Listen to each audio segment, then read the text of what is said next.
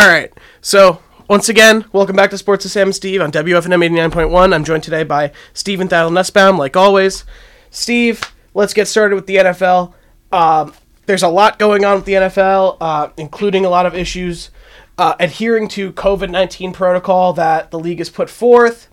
A uh, few things that have happened just in the past few weeks. There was a story that came out earlier this week. Daniel Jones and Saquon Barkley and a few other Giants players were seen out at bars in New York City without masks. Um, the NFL has said that they will not be disciplining them, um, but whatever discipline that the team wants to levy on on um, the players will be determined from there. Uh, but yeah, this is wrong. this is bad. This is eerily similar to the boat picture from a couple of years ago when the Giants were in the playoffs in Miami with Odell and Sterling Shepard and all those guys. And, you know, look at what's happened since. This is an eerily similar situation, Steve. Well, you got to understand why the NFL is not levying any sort of punishment there because in no way, shape, or form did Daniel Jones, Saquon Barkley, or anybody else on the Giants violate any sort of COVID policy. They gathered together in a private restaurant that was closed for business anyways. Uh, the the problem the problem you could argue is that they just weren't wearing masks. But th- these are teammates that are in close quarters every day of the week in practice and on game day.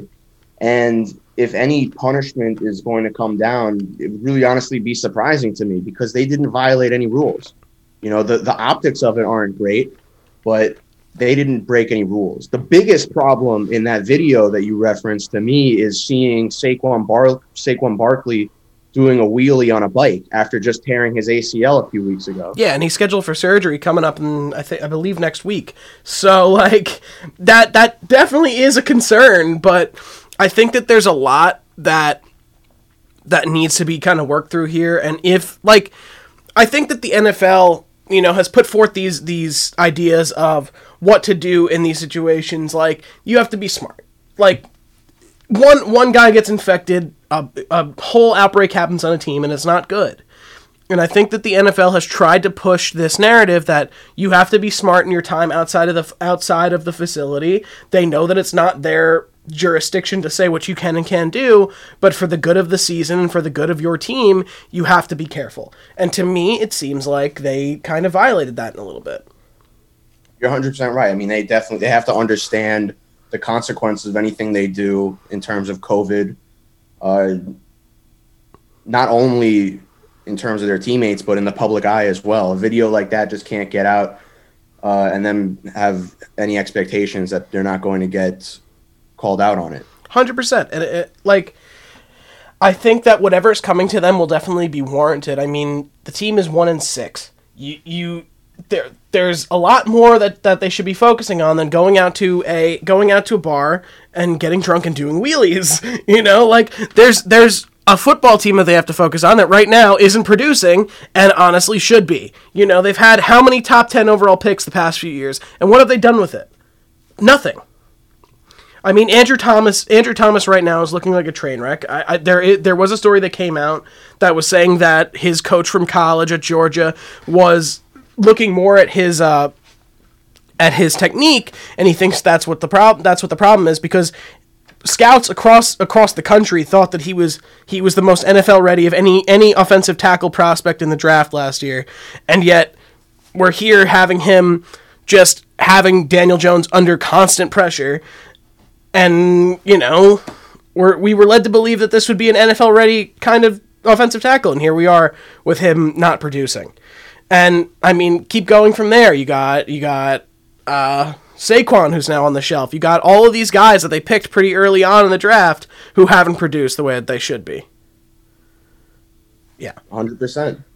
So I so again, it's very it's eerily similar to that boat picture. It's eerily similar because it has that it has that sense that they're focusing on other things. They're focusing on the on the lives of a of an NFL player outside of the outside of the facility and outside of the team than they are inside.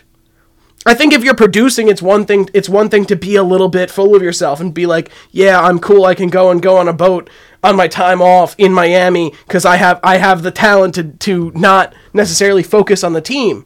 But they're one in six. They they haven't earned the right yet to be full of themselves. They haven't. You Not know? at this point. Not at this point. Yeah. And Daniel Jones uh, definitely has not earned that right either. oh, 100%. Especially, especially that performance uh, against the Eagles.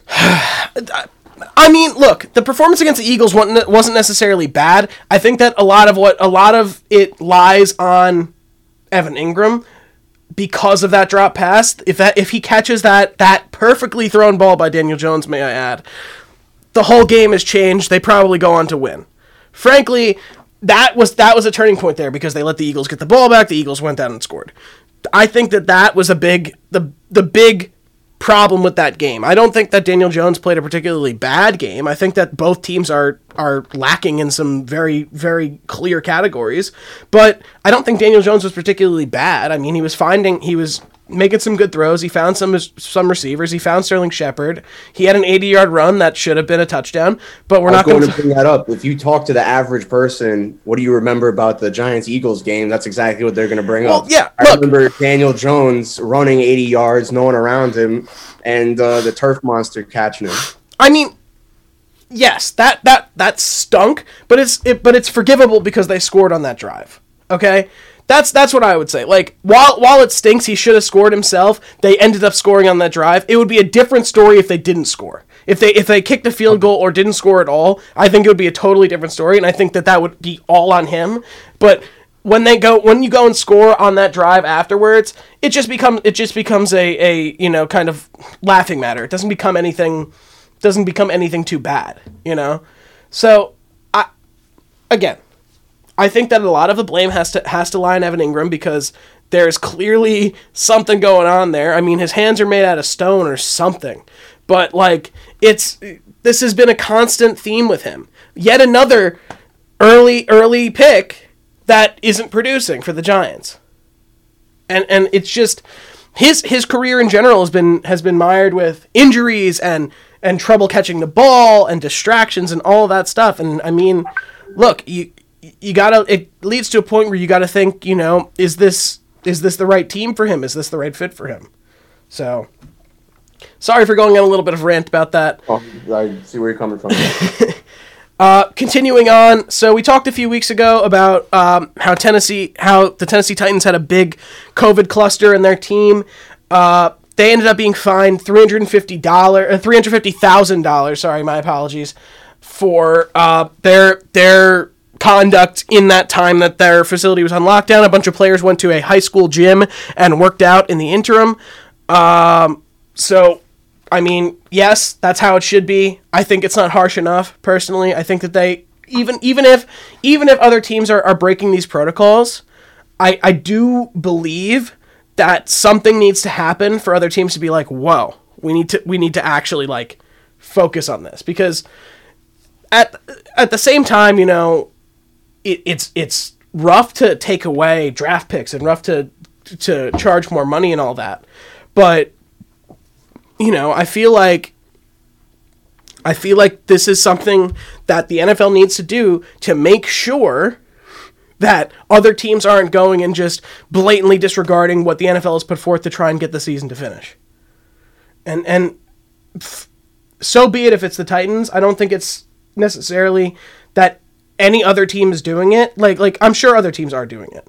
Like other teams are are like we just talked about the Giants. Like there's clearly some teams that are not necessarily adhering to the protocols as well as other ones are, and the Titans just happen to be the first ones.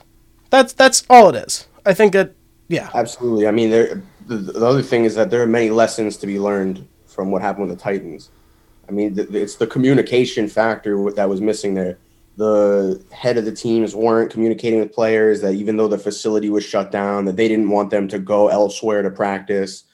Um, players weren't wearing masks. They, you know, there was a lot of um, ambiguity on what the team wanted their out of their players, and that's really where the situation uh, stems from. The fine uh, is really nothing compared to what the NFL has had to go through rescheduling two games because of it, which is you know a massive problem for the NFL to deal with. And I'm hearing now that um, it's possible that the NFL might have messed up some aspects of their investigation. And in order to prevent that from coming out, that's why the punishment was so lackluster.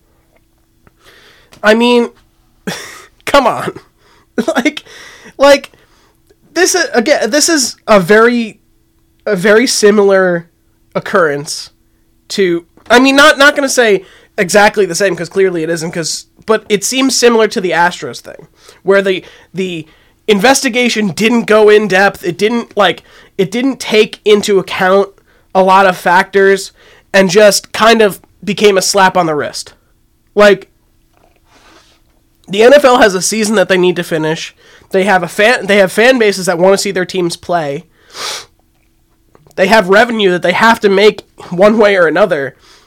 Like everything about a COVID cluster is bad for the league and bad for teams.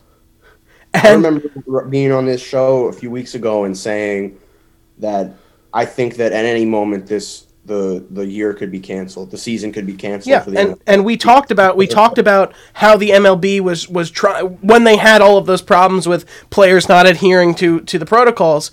They put compliance officers in place. They they changed their protocols around to to better suit the current situation, and it worked out better at the at the second half of the season.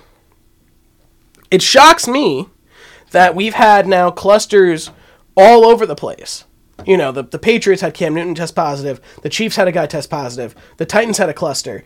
Um, there's definitely a bunch more off the top of my head that I can't think of. But, the, like, it's it's crazy to me that the NFL hasn't done more to try and try and mitigate the risk here. You know, it, it like how do we how do we go forth and make sure that the players are adhering to the protocols and make sure that we finish a season right now. Because right now, it's not looking very good. It really right, just, isn't.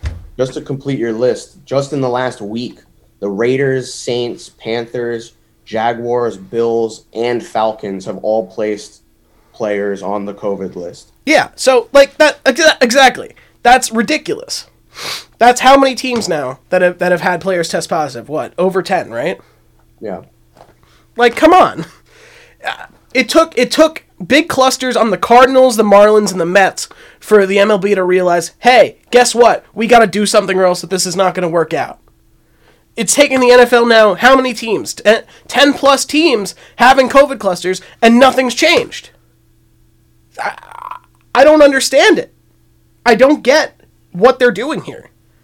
Well, we just have to hope something more comes out of this Titans investigation that I, want, I hope that they learned something from the investigation about what the team did wrong, what the league did wrong, messaging, interactions between players. There, there has to be a learning moment out of this investigation more than just the punishment. Definitely. And that's why I'm not so focused on the $350,000. More than that, I want to hear about what the league is going to change and what they're going to do differently for the future. Definitely, and I totally agree. I want to see I want to see some lasting change come out of this to to make sure that we get through the rest of the season with limited interruption. And and as it's as it said, like even this week, uh, uh, an article came out with uh, the NFL, somebody from the NFL uh, commissioner's office was talking about how how hard it has been to to reschedule games and to to work around these limitations. And it's looking like if if if they have more issues they might have to even cancel games which is just ridiculous. I i think that these are these are grown men. They are literally grown men. And they can't figure out how to how to you know adhere to these protocols. Like it's just ridiculous to me you know? It really is Anyway, no more rants. I've already been on two rants this this show. I had one last week. I'm turning into Don LaGreca. We need to just relax, calm down. It'll be okay. Let's get into some of the games from this week. All right. Um, so from this week, okay, we had a few a few major highlights that we wanted to just kind of talk about. Uh, DK Metcalf is awesome. Can oh we? Like, this man is the size of a linebacker and runs like runs like a cheetah. And he chased down a cornerback as like what he's like 6'5, 200 something, right? Yeah. Like he chased down a, a corner like 80 yards and made sure that he didn't score a pick six. Like, come on. That was awesome. He he Yeah, closed on him so quick. He like ran from across the field. It was awesome. That man is an athletic freak. Hundred percent. Yeah. That was just kind of one one highlight that I wanted to talk about. There's a bunch of others as well. Um, the Jets are still really bad at football. Uh, I don't think very much has changed with that. They're terrible. Um, the Bill, the Bills didn't look so good either, to be honest. The Bills didn't look so good, but the Jets are just dreadful. Yeah, I mean, I, when I first turned that Jets game on, I thought that Sam Darnold was kind of slinging it. He looked pretty good at the beginning, and then the wheels just fell off the bus. I, I think that there's going to be a lot of blame put on him when he doesn't deserve very much of it. Uh, there's a lot. There's a lot wrong with that team. I think that it starts with the coaching. When everybody knew that Adam Gase isn't exactly a good coach. I mean, look at what Ryan Tannehill became when he left. When he left. Uh, when he left Miami. Look at how good he became. Like the Titans are what six and one now. They're fantastic. Yeah, the, the, the culture around the Jets is not a positive one. After Le'Veon Bell left, you know, they say nobody's safe. Well, and Le'Veon Bell, Le'Veon Bell was just set, tired of losing, and I don't blame him at all. I mean, the guy, the guy, the guy kind of wasted a few of his great years with this team.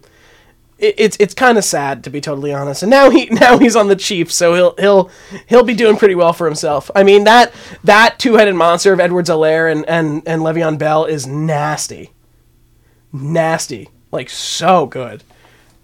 But yeah, but just getting back to the Jets, like just like you said, uh, there's a lot of problems to deal with on that one. Yeah, a few weeks ago, um, power rankings from ESPN came out. Uh, on, on ESPN's power rankings, they show the record and then what their what their struggle is.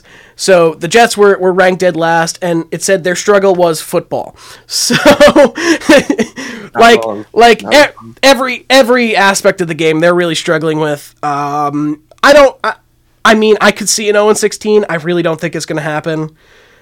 There, I, I there's too many things that need to go wrong. I know that a lot of them are going wrong right now for the Jets, but I, I mean, like, just in terms of like 0 and 16 teams, just in general, we had the 2008 Lions, right? They had literally everything go wrong, everything. And this was a team that actually had some talent. Like Mike, Matthew Stafford isn't a bad quarterback. They had Megatron.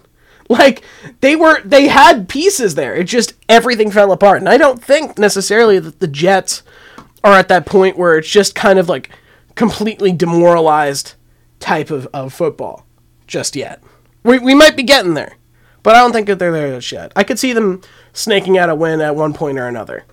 Well, they got a rough one coming up this week against the Chiefs. Oh God, Le'Veon Bell's about to have three hundred and fifty thousand yards. Okay, Now I'm starting him in my fantasy league. that is classic, and I love it. Okay, um, Baker versus Burrow. Wow, matchup. What What a finish, dude! What an incredible finish. I mean, Yeah. I, I love both of these guys, uh, Baker and Burrow. Both, uh, I still view them as, as college guys. You know, college frat boys in a way. Of course. But, I mean, uh, yeah, I mean, watching Burrow come back right at the end, sticking it to Baker. I thought the game was over, and Baker comes right back, scores a touchdown in the last few seconds, takes it right back. You know, stabbing people in the heart. I mean, yeah, Incredible. definitely.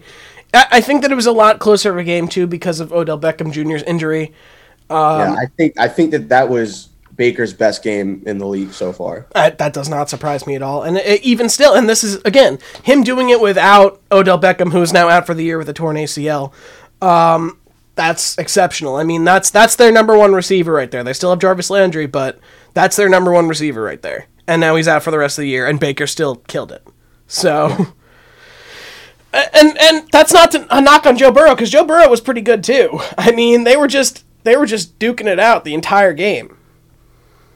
So Yeah, I mean, one of the things that they mentioned on the broadcast about Joe Burrow is that he, he never led a you know game-winning drive at the end, and it looked like he had just done that for the Yeah. first time in his, in his NFL career.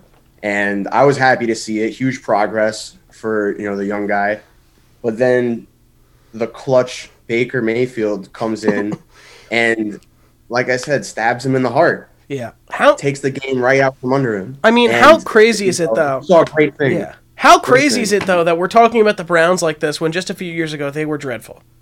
When they had just a few years ago they had Brandon Weeden starting, the 27-year-old rookie starting at quarterback.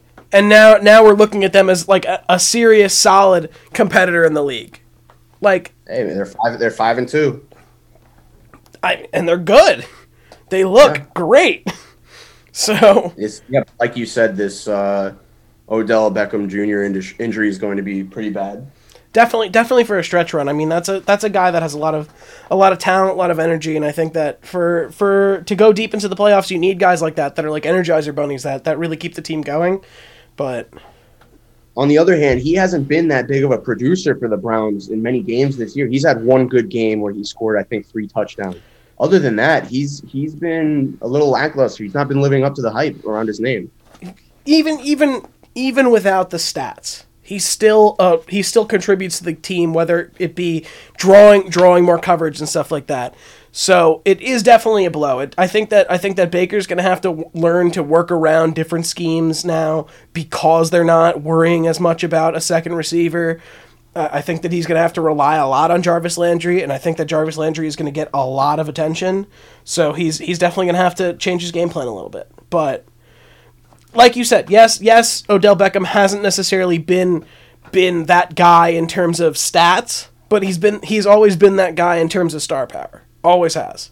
Since since he broke into the league, he's always been that guy who who draws who draws attention. I mean, just look at look at his fight with Josh Norman all those years ago. He was always the guy that that that people paid attention to and wanted to get into his head. So, I, I mean, I think it's still going to be a blow regardless of how the stats look, but you know, it's just like I, Baker's definitely going to need to work on some some things to change his game plan up a little bit. Yeah. Hope you wish him a speedy recovery. I guess. Yeah. Um, speaking of speedy recoveries, uh, Ron Rivera, head coach of the Washington football team, finishes cancer treatments. Congrats to Ron. I mean, I know earlier, I, I think it was over the summer, he was diagnosed with, with lymphoma, and he finishes cancer treatments. He's been coaching throughout all of it, which is honestly amazing. The fact that the guy is coaching in a pandemic while go- undergoing cancer treatments is really honestly fantastic. Good for him. I'm glad that he's he's done with that, and now he can focus on on the football team and not not his health, which I'm very very happy to say he's now in remission. So, or at least we think, God willing, you know. Uh, moving on from that, uh, one terrible thing that happened this past week in the NFL. Uh, Jon Bostic, linebacker for the Washington football team, as we were just talking about, had a very dirty late hit on Andy Dalton. It was a direct helmet to helmet hit. Uh, gave Andy Dalton a terrible concussion. As you know, uh, the Dallas Cowboys are already on their their backup quarterback, as Dak Prescott was done for a year, and Andy Dalton was filling in. Now Ben, it was left to Ben DiNucci, uh, I believe seventh round draft pick. Uh, did not go well. uh, the Cowboys are definitely going to need some help at quarterback. It's looking like Andy Dalton might be out for a little while. It was definitely a very, very late, very dirty, very, very rough hit. So they're definitely going to need some some help at quarterback. There's been some talk about Ryan Fitzpatrick. There's been some talk about even this this one this one I thought was absolutely crazy, and I don't think it will ever happen. There, were, I mean, it, it it gets brought up every time that there's a quarterback opening, but they were talking about the Cowboys signing Colin Kaepernick, which will ne- I, I have a feeling will never happen. Jerry Jones was like the leader behind the whole blacklist Kaepernick thing.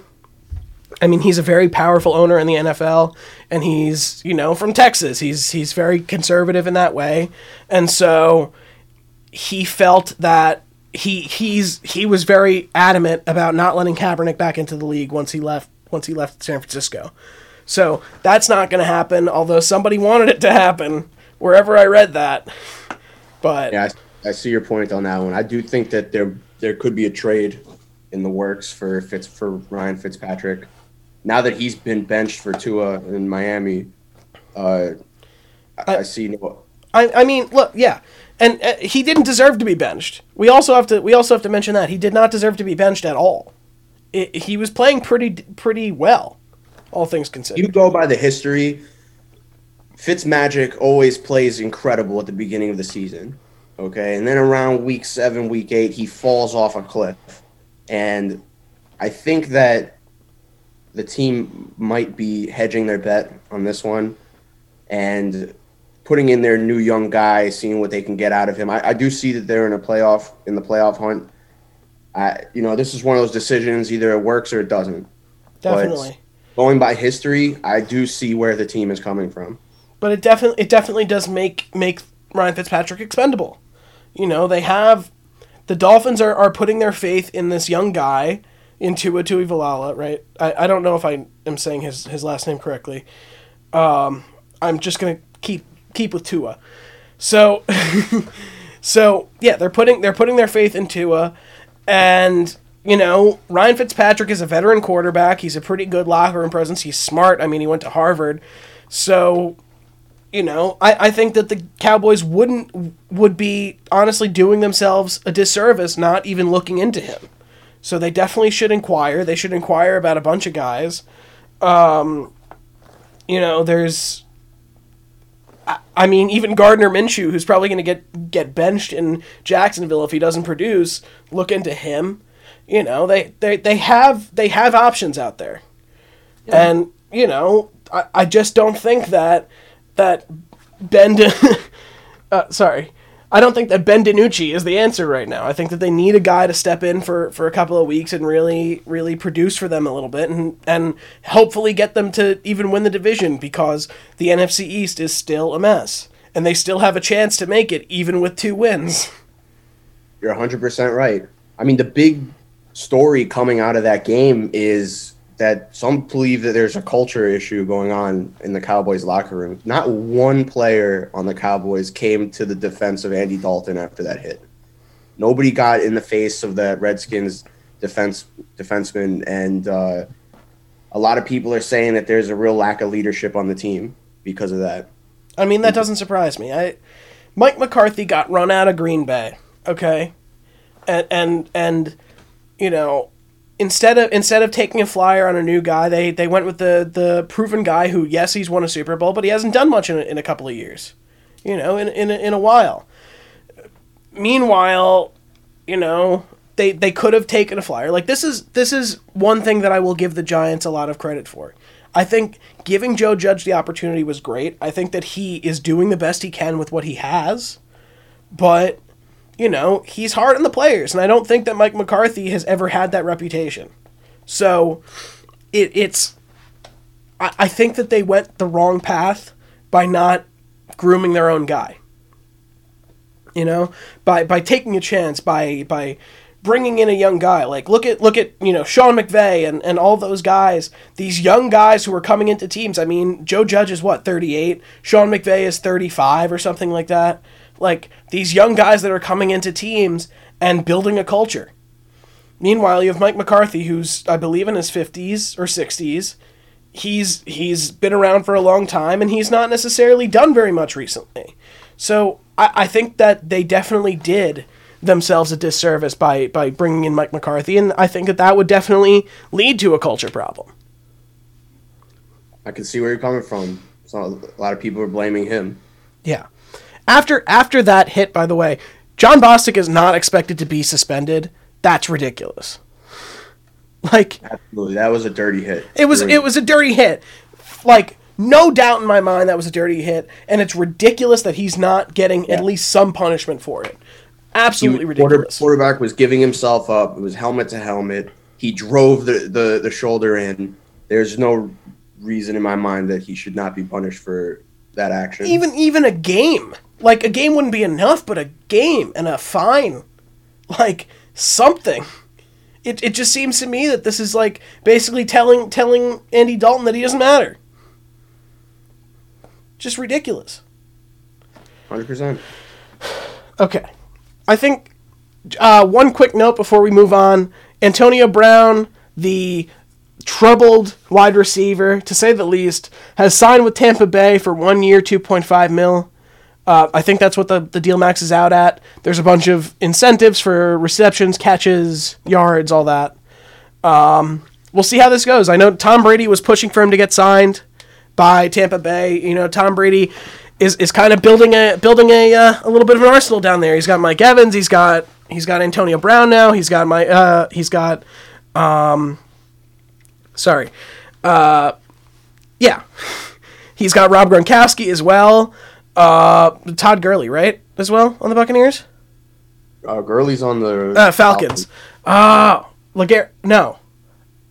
Leonard Fournette is on the Tampa Bay Buccaneers. Sorry, Leonard Fournette as well. He's got he's got some weapons. He's definitely got some weapons down there. I, I, I mean, it's definitely it's definitely hard for a guy like Tom Brady to go and learn a new system after being in in Bill Belichick's system for you know twenty years of his career. So, but he's been doing pretty well, and now he's got now he's got some major major targets. So. Tom, uh, Rob Gronkowski's really turning it on as well. It's starting to look like his old self. I think it. Had, I think he needed some time just to get back into the swing of things. Definitely. I mean, he was out of being, the. in being in retirement for that long must take a little bit out of you. I remember seeing a picture of him. He was so skinny. Yeah. Remember seeing that picture, and now he's Now he bulked right back up again. Yeah. But uh, on the Antonio Brown note, Tom Brady must love this guy for some reason. He, he got him called in when he was on the Patriots. Now he got him called in now that he's on the Buccaneers. They must have some sort of connection. I hope it manifests on the Well, field. I mean, I mean, why not? The guy, the guy is a fantastic receiver. Despite despite his off-field issues, he's a fantastic receiver. I mean, he was on the Madden cover at one point. Like he he is a star player. He just needs to sort his own his own personal issues out. If he were if he were able to, to separate those things, I think he'd be a, a, star in this league again. I really do. I don't I don't think that we've seen the last of, of the the brilliant brilliant play of Antonio Brown. And and I'm hoping I'm hoping that this is his wake up call. I really am. I hope you're right because you know he's not getting a second chance. Oh no, he's already gotten a second and third chance. He's never gonna like. I mean, come on. Uh, he, he this is his opportunity to show that he's that he's matured and changed. Definitely. So, I hope it goes well for him. I hope I hope Tom Brady's happy. uh, one more thing, actually, before we move on. Uh, Dez Bryant today signed with the Baltimore Ravens practice squad. So Dez Bryant is back in the league. It has been a while after his after his you know his tenure with the Saints, where he was producing and then unfortunately tore. His, he, he it was in his first game as a Saint. He was producing, doing pretty well, and then then ruptured his Achilles. But I'm glad to see him back. I mean, for a while there, he was a great receiver. I again, another guy whose off-field issues have kind of come back to bite him, but in, in less of a in less of a way than Antonio Brown for sure. But I'm happy to see him back. Um, I hope he produces for the for the uh, Ravens, and maybe we'll see him on the field this season. I mean, he's on the practice squad right now, but I can't imagine that he'll stay there for very long. It's probably just a matter of getting him conditioned and ready to go. Okay, moving on to the MLB. So we got World Series Game Six coming up tonight. Uh, this World Series has been everything we expected. It really has. It's been fantastic. I mean, It has been fantastic. Yeah. Lived up to all all my expectations. The Rays are a phenomenal team. They've stuck it out. Like I didn't really expect them to come this far, to be honest. Yeah. But uh, Randy, Randy's incredible. Randy Arozarena. And- What a guy. And Ji-Man is incredible. Uh, I love watching the Rays. And yes, during the last game, uh, Clayton Kershaw pitched phenomenally. All right, the whole time I was afraid of the classic Kershaw meltdown, but it never came to fruition. it hasn't all postseason. He's been great. He really has. Maybe he finally got. Maybe he finally, you know, went to an exorcist or something, but got those demons out because he's been pitching fantastic this this postseason. He's really turned it on, w- turned it up to eleven, like all that kind of stuff. Um, and yeah, he's been fantastic. The the Dodgers in general, their pitching staff has been pretty good. You know, Mr. Tight Pants Walker Buehler as well has been doing pretty well. He's continuing with the tight pants tradition, by the way. I would just like to let everybody know that um, he did he did wear them, I believe, in Game Two. Um, but yeah, uh, Dustin May has been fantastic out of the bullpen. I mean, he consistently hits 100 miles per hour. He's probably going to be in their starting rotation next year. Um, But as far as Tampa Bay has gone, they have had they have not made it easy. They really have not. They Oh, have what- that was some- an incredible finish. Oh game game five.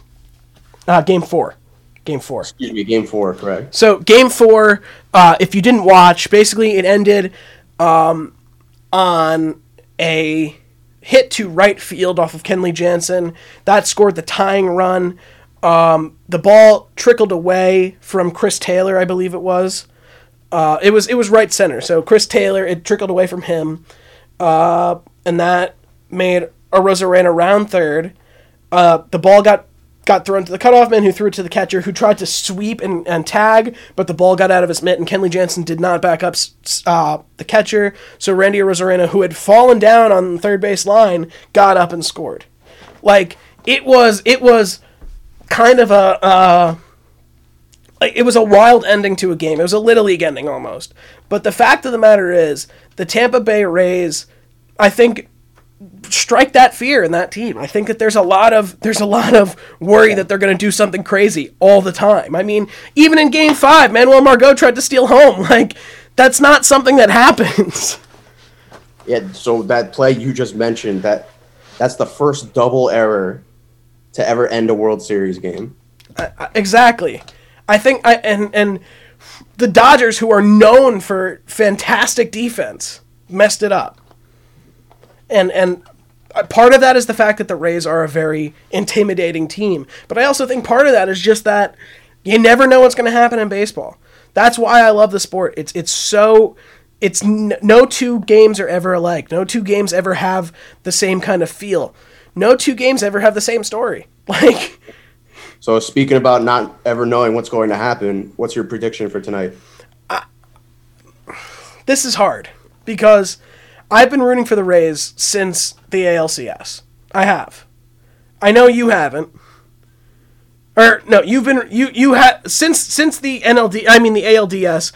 You've been, you know, kind of sad, but uh, because they beat Hey, the look, Yankees. But Personally, personally, I just didn't want the Astros to make it. which I, honestly, I think that none, nobody, no self-respecting baseball fan other than those in Houston, wanted them to make it. So honestly, thank God for the Rays on that, on in that sense.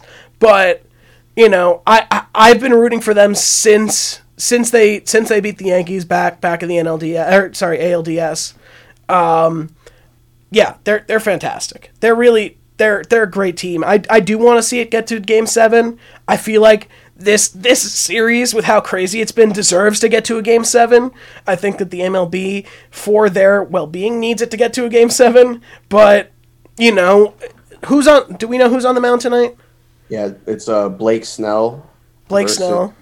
Tony Gonsolin. Tony Gonsolin, that that's probably the the the Rays' best chance there. That's probably the Rays' best chance. I mean, that's that's not even a weak link in their rotation, but it is the weakest link that they have. Because I mean, they're not gonna they're they're gonna struggle to win off of Kershaw and Buehler. We know that. And I mean, Dustin May pitched pitched two nights ago. He's probably available, so they're gonna have to they're gonna have to work a little bit. They're really gonna have to fight. I want to see it get to a game seven. I want to see the Rays win the World Series, but this Dodgers team is fantastic. So I, I think I think that it's hard to make a it's hard to make a, a prediction right now, from my sense. But just to let just let it be known that I want the Rays to win in seven. How about you? Hey, look, I mean, I think the Dodgers looked phenomenal in game six. I think that they will be able to jump on Blake Snell tonight. And I think the Dodgers are going to win the World Series tonight. Yeah, Take to the bank. fair enough. And I, Clayton Kershaw will finally get his ring. I, I mean, we will see. We will see. Um, just some quick breaking news: Everson Griffen, uh, the the Cowboys' defensive end, was traded to the Lions for a conditional sixth round pick. I mean, he's a great he's a great player. Um, he's I mean he's getting older, but you know he's been a, he's been a pretty dominant defensive lineman for a while. So, uh, good for him for getting off of the Cowboys and getting to another somewhat mediocre team. But it's okay. It's not the Cowboys. Good for him. back back to the MLB. That was just a quick. Still, still no QB. Still no Uh, QB. That's that's. I mean, I- yeah, that's true. Maybe maybe the uh, I mean the Lions should have traded should have traded them one of their backups or something because like jeez I feel bad for those Cowboys. involving the Cowboys that they would get a QB, but I guess they're making moves otherwise. I, I, I guess they're looking for the future. They want to uh, they want to uh, accrue some gra- draft capital. I guess. Um, yeah. So who are the Rays? can we can we just get back to that? Like this team is full of nobodies. like I, I think before this series we heard of maybe maybe Blake Snell and and Manuel Margot. Like or before before this season. Like who's Brandon Lowe? Who's Randy Arozarena, who's all of a sudden a, a postseason record holder? I mean, oh my god, this team is good. And they came from nowhere. Like, I, I I think that we can't put enough emphasis on that. The fact that they are literally a pack of nobodies and they are killing it. That's the that's my favorite part about this team. I just like you mentioned these they're not nobodies, man. Don't sleep on the Rays. I'm not. man. I'm not. I, I don't mean. Like, I didn't mean that they're nobodies. I just mean that they're I know not. They're. Not like brand names. They're not. I They're know- not guys like a. They don't have. Other than other than Blake Snell, they don't have a star player. I know, you what you meant. I know what you meant. I know exactly what you meant, and it just goes to show you that the Rays have had the highest return on investment in terms of payroll out of any team in the league. They make it all the way to the World Series with one of the lowest payrolls in the entire league. Yeah. It's incredible. It's incredible how this ball club was put together. I think that there was a stat. I think that we talked about this last time. There was a stat that came up that the entirety of the Rays roster during a World Series is making less money than Clayton Kershaw, Mookie Betts, and I believe like Chris, uh, I, I believe Cody Bellinger combined. That's the entirety of the Tampa Bay Rays roster. 25 guys are making less in this World Series than three guys on the Dodgers are. How insane is that? Truly I mean, incredible. really, really awesome. Once again, that's why I'm I'm rooting for them. They're just they're they're so cool. They're fantastic. I, I'm excited for that. Moving on. Um, so in Mets news, Steve Cohen passed the ownership committee a few days ago. That was like the the first kind of step for him to to finally being approved to become the Mets owner.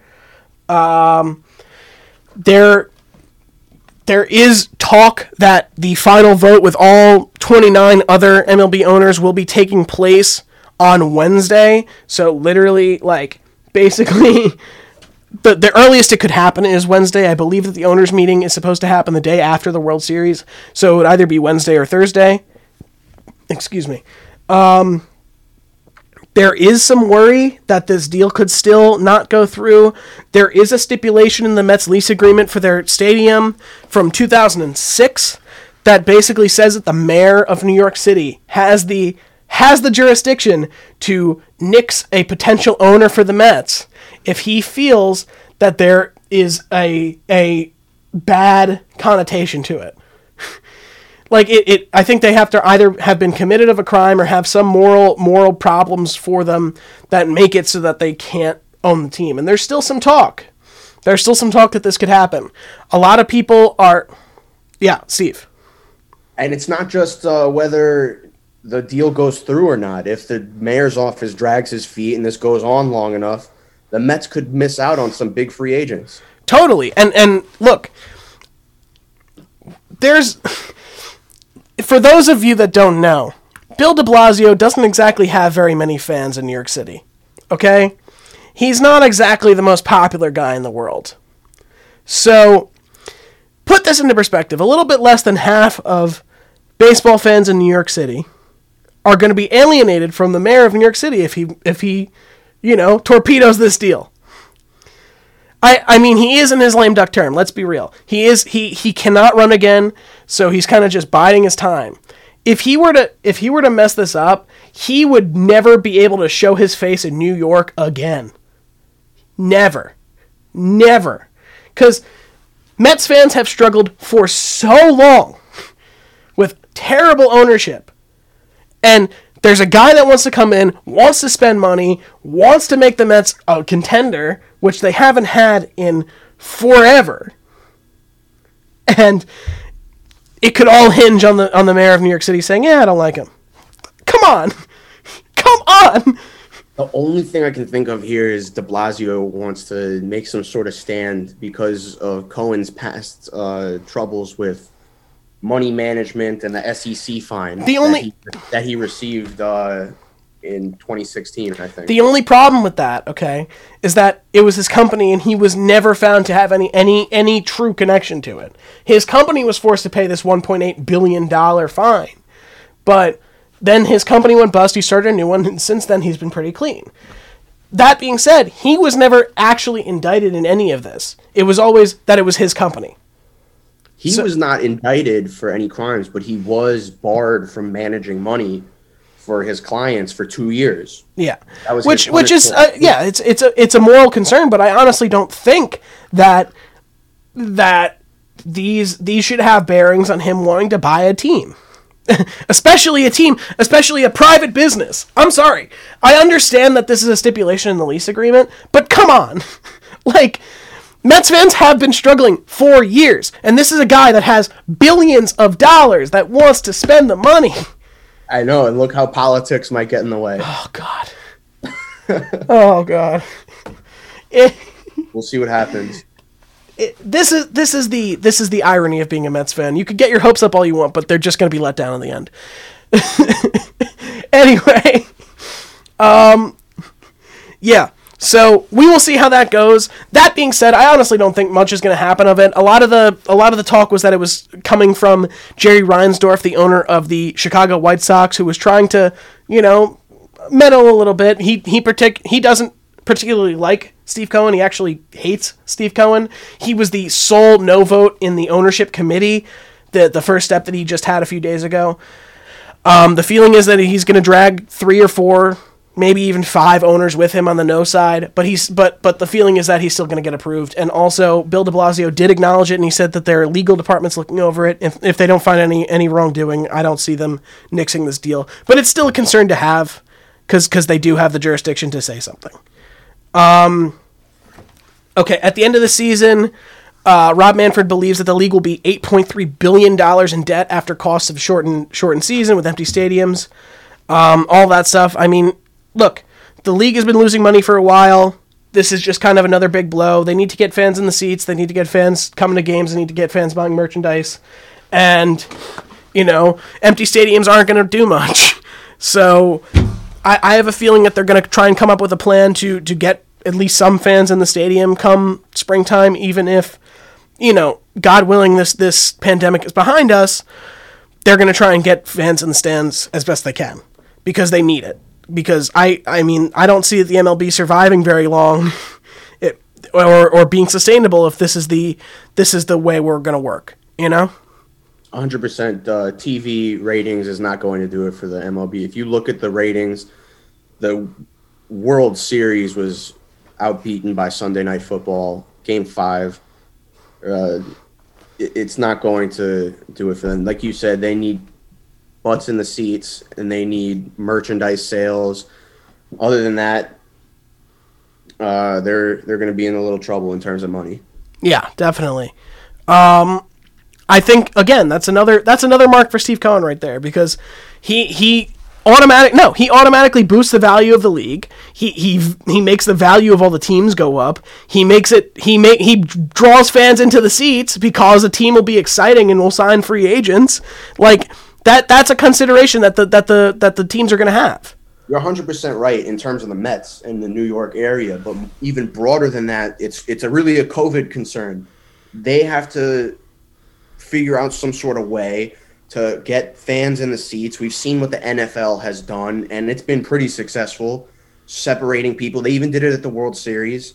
This is something I can see going on into next season, if not allowing even more fans to go into the arenas. Definitely, definitely. And and look, if if if things are progressing the way that we're told they are, we'll have a vaccine hopefully by the end of this year. It, it'll be it'll be, you know, distributed sooner rather than later. I'm not going to say when that'll be because obviously we don't know. We don't know most of this stuff, but but God willing if it does if it does get to that point, I think that you're going to see all of these all of these public health measures slowly get rolled back and there's going to be more of an opportunity for fans to get back in the stands. I personally would love to go to a baseball game sooner rather than later. Yeah, same. All of us, all of us would. And I mean, hopefully, hopefully things work out in the end. We're going to stop for a quick PSA here on 89.1 WFNM Lancaster. We will be right back. My husband is a wonderful man. He's a great father, funny and loving when he's not drinking. When he drinks, he becomes a complete stranger, angry and mean, not the man I fell in love with. I've become really good at pretending everything's okay for the kids' sake, but it's taking a toll on me. I'm so angry that my husband chooses alcohol over us. If he really loved us, he'd stop drinking, right?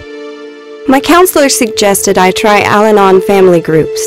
At first, I didn't understand why she wanted me to go. I'm not the one with the problem, but I'm glad I went. I heard people's stories, and they sound exactly like mine. I knew I was in the right place. Do you worry about how much someone drinks? You are not alone. Al-Anon or Alateen can help. For more information, call 1-866-200-0033 or visit alanon.org slash hope. I rescued Toast from a shelter in 2011. I knew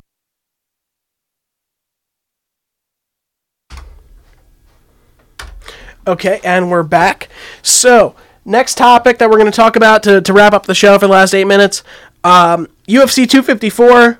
Lot went down. Um, we had, you know, a new a new pound for pound king. That's Khabib Nurmagomedov. Choked out Justin Gaethje second round. I believe it was a triangle.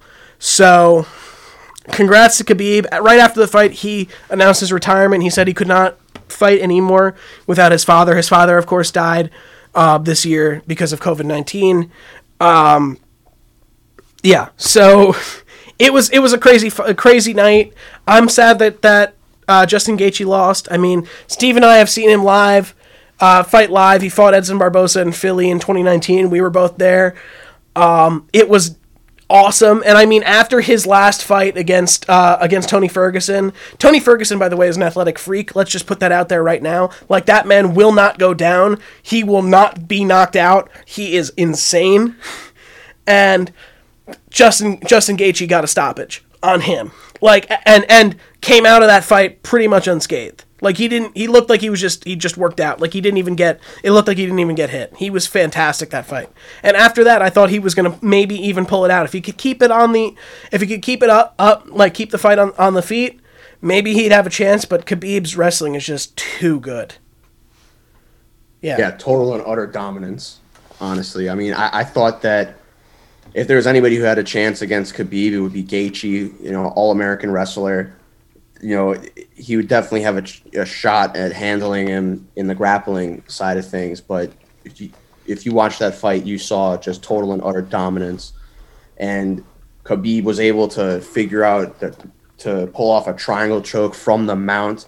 And now there now D, Daniel Cormier says that he talked to Khabib after the fight, and Khabib said that the only reason he pulled off the triangle was because he was about to go for an armbar, but then decided in the moment that he didn't want to hurt Justin Gaethje in that bad in front of his parents, so he went for the triangle choke instead. Yeah, and and it's it's really like they have a lot of respect for each other. Like Justin Gaethje, they're they're different fighters.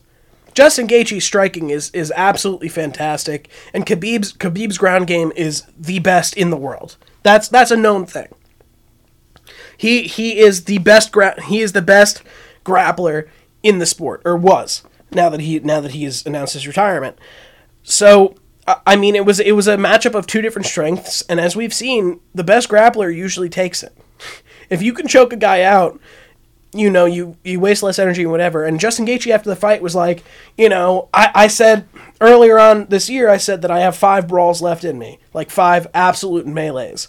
And he said, I still have five to go. Like like he's like after this fight, he said the be- the good thing about getting choked out is that you don't waste that much energy. Like you don't get hurt. Like you just go to sleep. So he he's ready. He said he's ready to fight in six weeks, and I'm excited to see what what what the UFC brings to him. I honestly don't think that he's gonna fight by. I don't think he's gonna fight by the end of the year. I really don't. I know that he wants to, but I don't think he's gonna fight by the end of the year. Well, I think the I think the UFC cards are all booked up for the rest of the year, so I don't think there's any Yeah, and even into January, I know I know that that Conor McGregor is is fighting in January. Yeah, he's fighting Dustin Poirier. that's the big news is that now the fight between Conor McGregor and Dustin Poirier might be now might be the fight for the vacant lightweight title. which I, I, I don't I don't agree with because Conor McGregor hasn't fought. Like he, I, I understand I understand that, and there's so many fighters that have that are so much more deserving. Like, tell me tell me that that Justin Gaethje after after the after the dominance he's put on the past few fights, yes, he got choked out by by, by Khabib Nurmagomedov, but but a lot of people saw that coming. He's still the number four ranked lightweight going up against the number which two. which I find which I find ridiculous, frankly. I, you can find it ridiculous all you want, but that's what that's what's on paper. Who's ranked? Who's ranked number one? Is it still? Is it still It's uh, Gaethje? Yeah. Yeah. So he, he he had he was the interim champion, and now he's ranked number one. yeah.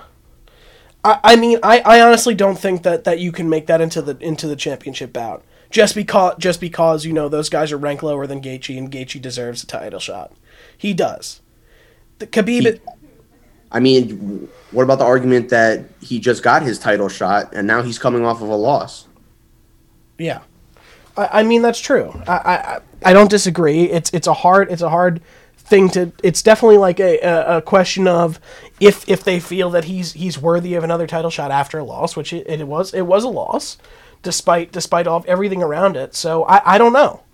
I mean, I think I think that this is a this is a decision that Dana White has to make. I think that honestly, yes, Conor McGregor's marketable, but I think that a lot of UFC fans are tired of him. I think that a lot of UFC fans are tired of his antics, are, are tired of the fact that he that he is so he's so stuck up that he won't actually go and fight unless he's given all of these like extra, you know, these like these like stipulations and everything, and he's getting paid all this money. I think that he just, I think that that a lot of UFC fans are sick and tired of it. So well, we can talk about McGregor for the rest of the night, but I think the biggest news coming out of that uh, of UFC 254 is that Khabib is now ranked the number one pound for pound fighter. yeah, in the- and I mean I that that that of course that? that I, I, I don't know i mean I, I think you kind of have to considering the fact that he's undefeated and he was absolutely dominant in the ufc but i, I can understand why jon jones is pissed I think I think that the UFC, Dana White, and a lot of fans are just prisoners of the moment here. I mean, mean, yes Yeah, Khabib has fought with total utter dominance in all of his tw- 29 fights. Never they say 13, 13 lost- ufc fights They say he's lost one round in all that time, uh, but he's only defended the belt four times now, compared to Jon Jones is 15 times. And now Jon Jones is moving up a weight class because he's looking for some more. yeah but the only the only reason he's moving up a weight class is because is because cormier retired that's the only reason Exactly. There's not enough. There's no competition in that weight class anymore for him. 15 title defenses compared to. But I also- I also- actually fighting in a new weight class. Talk about pound for pound. I also think that that Stipe is going to kill Jon Jones. I think that Stipe is just. I think that also Derrick Lewis would, would kill Jon Jones in that division. Derek Lew- Derrick Lewis now that he's working on his cardio is a beast. I think that Jon Jon Jones, while he has the length, he has trouble finishing guys, and I think that, that a big guy like like Derrick Lewis or Stipe Miocic will be a struggle for him. I think that light heavyweight was his place, and heavyweight's going to be a struggle. All right. Let's just not be prisoners of the moment here. I, I totally. I, I, I don't disagree. You know, I, I just think I, I, I worry about I worry about how he's gonna fare in that in that division. That's all. Anyway, we're done. So this has been Sports with Sam and Steve for October 27, 2020. Uh, Steve, thanks for joining in. Um, and we will see you next week. Thank you. See you soon.